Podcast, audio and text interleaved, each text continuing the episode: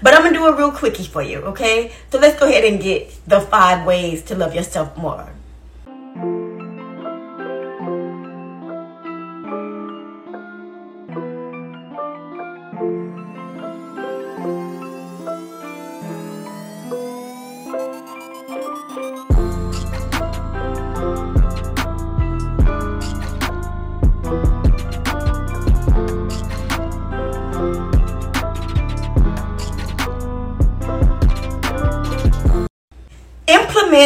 Self care. Take time out for yourself. Go get yourself a little spa massage, whatever you have to do. Walk into nature, but implement self care. That's number one. Number two, let go of people, places, and things that no longer benefit you. If they can't help you get to where you're going, they're not for you. If a job is draining you, it's not for you. If you are indulging into your vices, they're no longer for you. You have to break away from that in order to be put on your right path and to love yourself a bit more.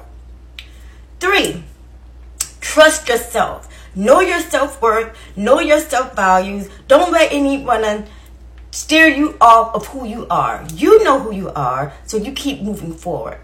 Trust in who you are. Number four, your self worth and your self value. Start adding text to that. You are expensive.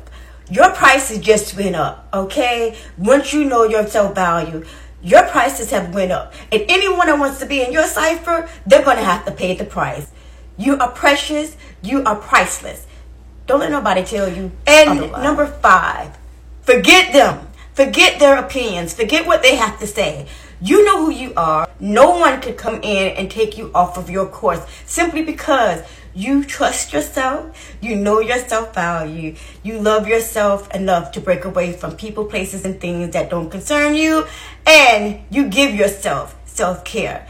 Those are the five ways to love yourself more. This has been the karma of it all, and I am Miss Complexity, an extension of Complex Intuition, where we give advice, guidance, and support in karmic situations, toxic situations, and traumatic situations. Make sure you check out my website, www.thekarmaofitall.net. With that being said, I truly enjoy my time with you guys.